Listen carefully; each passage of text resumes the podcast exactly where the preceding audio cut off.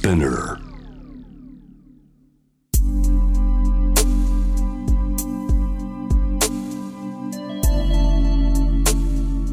眠らない街六本木。高層ビルの一室に現れる深夜の保健室。重たいドアの向こう側。ここでは誰もが飾らない言葉で語り始める。心の声を聞き出す。特別な聴診器を持って迎えるのは酒と涙と哀愁をこよなく愛するイラストレーターの田中美咲。恋仕事家族。そして性のこと。一人一人で違う。体と心のカルテ。J-WAVE ミッドナイトチャイム。ようこそ深夜の保健室へ。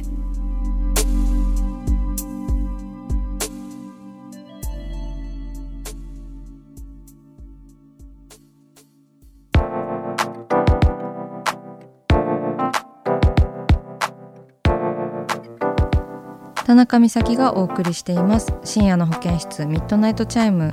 今夜は寝ている間に見た夢をレポートするあなたの夢にお邪魔しますのコーナーです。早速読んでいきましょう。ラジオネーム権現山さん男性の方です。具体的な夢の話ではないのですが美咲さんやリスナーの皆さんにお聞きしたいことがあります。私はオール天然色つまり色付きの夢をよく見ます。また同じ内容同じ場所同じストーリーの夢を何度も見ます。皆様はどうですか？とのことです。えー、権現山さんメッセージありがとうございます。ねあのー、ありますよね。オール天然色っていうのはあれですかね。こう現実の色味と変わらないっていうことなんですかね。うん。私も基本的に現実の色味と変わらないかな。で同じ場所同じ内容とかありますよね。なんかあの夢で前の夢でも来たなこの場所みたいなのはすごいあります。うん。なんか夢の中でもデジャブが起きたりとかしてねすごく不思議ですよね。なんか自分の脳が作り出したその解像度っていう感じですよね。きっと。記憶の中とか夢ってきっと脳みそで見ているからね。皆さんはどうでしょうかね。私はねあのよくすごいエッチな夢を見るんですけど昔から。すごいエロい夢をね陰夢を見るんですけどなんか最近ねなんかエッチな夢の解像度がめちゃめちゃ上がったんですよ。なんか急に。なんか急上昇してて解像度が。すごいなんか生々しいっていうかなんか毛穴まで見えるみたいな。なんか昔のその陰夢はもっとなんか「いやいやいやいや」みたいな「はいはいはいはい」みたいな感じでこうなんか受け流すっていうか「まあ、はいはいはい」みたいな感じの「あはいこの展開ですねはいはい」みたいなあのライトのものが多かったんですけど最近の陰夢はすごいこうがっちり抱き合っていたりとかなんだろう解像度がとにかく高い。こう前はなんかエッチなシチュエーションだったけど結局触らないみたいな。なんか触らないとこで終わるみたいな。目覚めるみたいなのが多かったんですけど最近ねなんかちょっとあの夢の中で一線を越えていたりするから どうしたんだろうみたいな。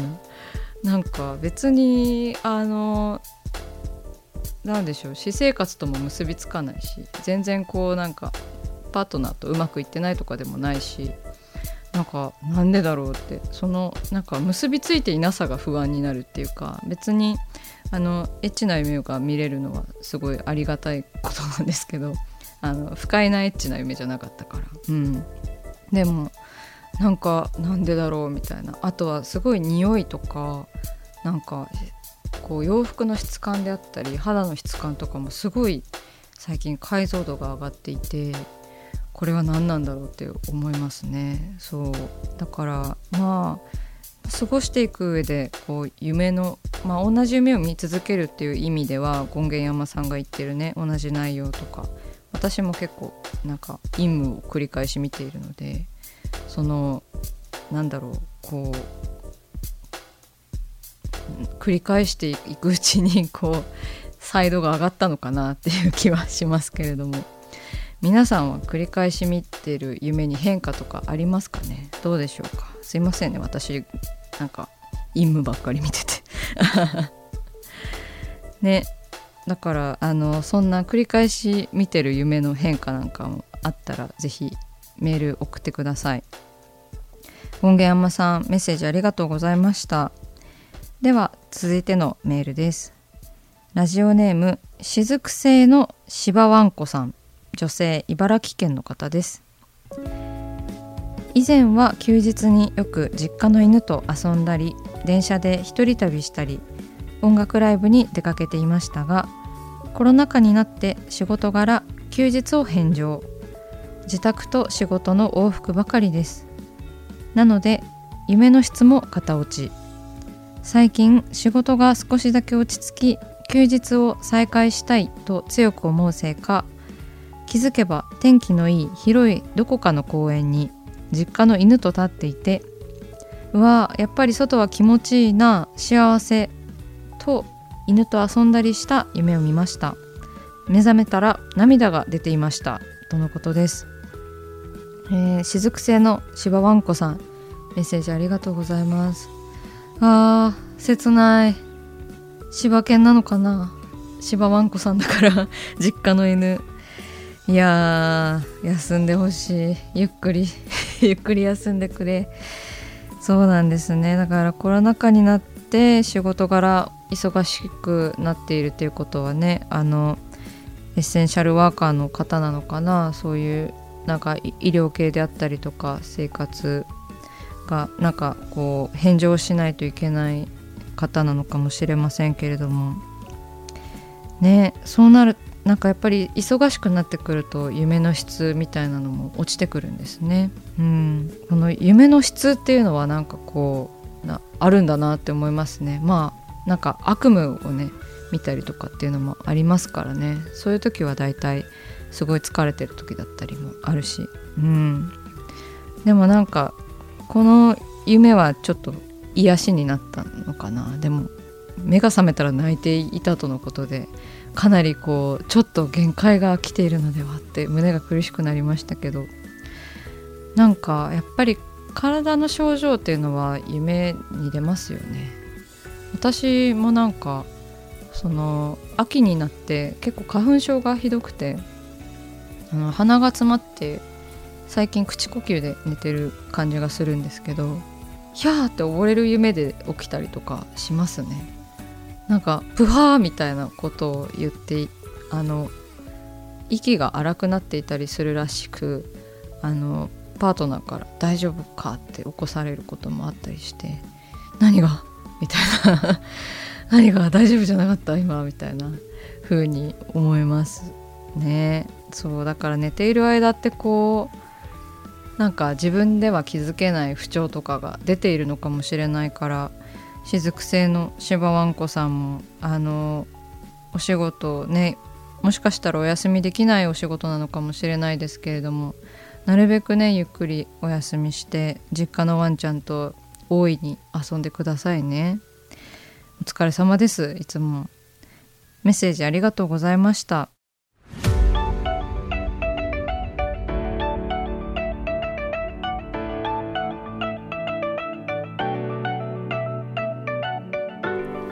さあ始まりました。田中美咲の六畳一間。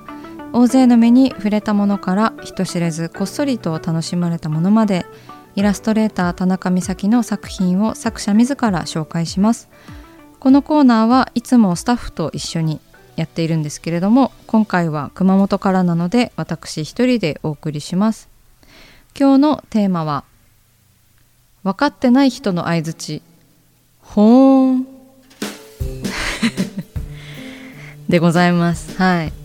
これね何のこっちゃって感じなんですけれどもあの最近私はこう漫画を完成させるべく主に頑張っているんですけれどもその今書いている漫画から少し抜粋させていただきました。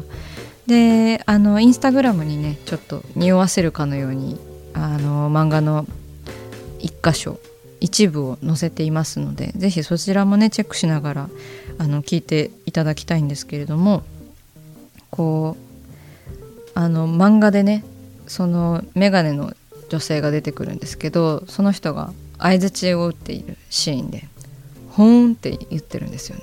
相づちでね。絶対分かってないでしょっていうね。ありません。なんかこう分かってない顔とか分かってない相づちああああみたいななんか。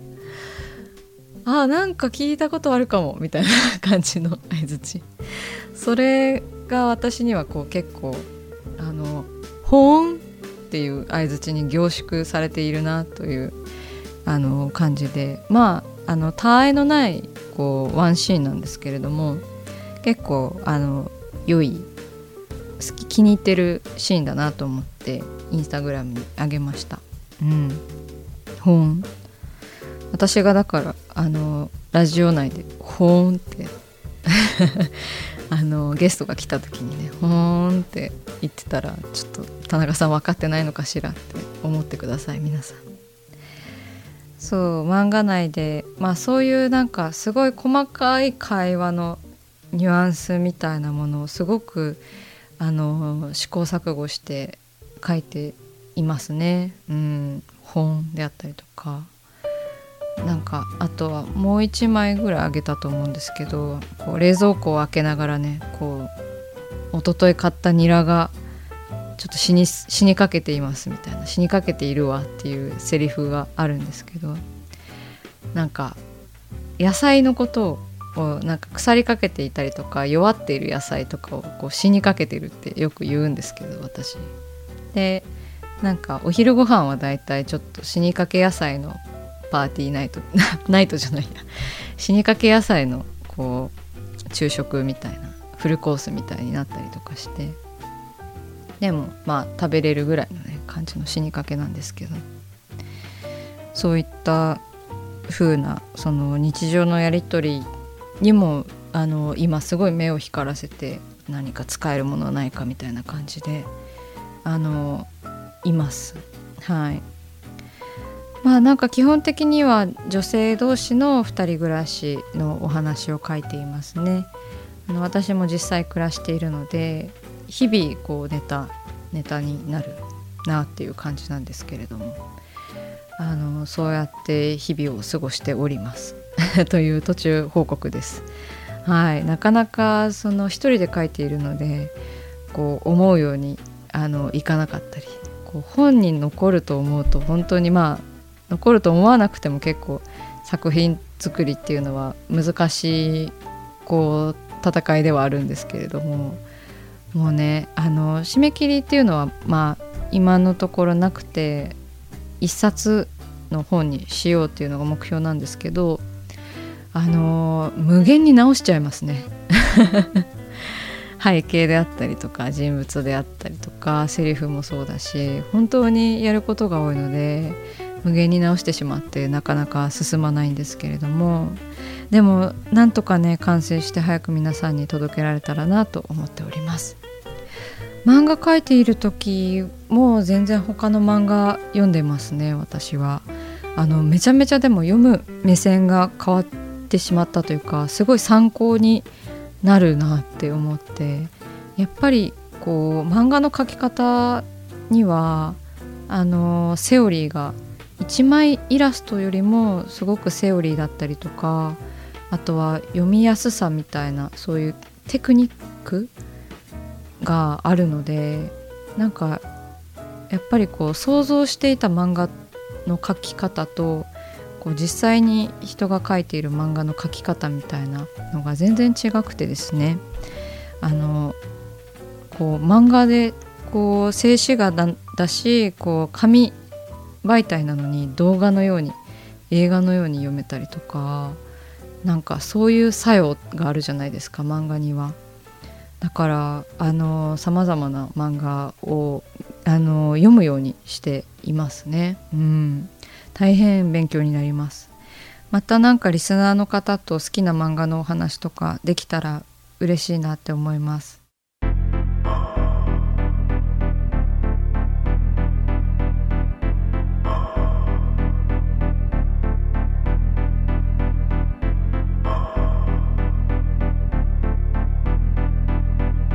真夜中だから話せる。体のこと心のこと。 J-WAVE ミッドナイトチャイム。公式サイトとインスタグラムは24時間オープンしています。あなたの悩み番組へのメッセージお寄せください。来週もイラストレーターの田中美咲が深夜の保健室でお待ちしています。キャリコン編集長通信仕事と人生の話をゆるゆるとパワードバイミモレ。このポッドキャストではミモル編集長の河原咲子が時には一人で時にはゲストをお招きしキャリアコンサルタントの資格を生かして仕事と人生そして職業キャリアだけじゃないライフキャリアの話を誰にでも分かりやすくゆるゆるとお話します。毎週金曜日に新しいエピソードを配信中です。ぜひ一度聞いてみてください。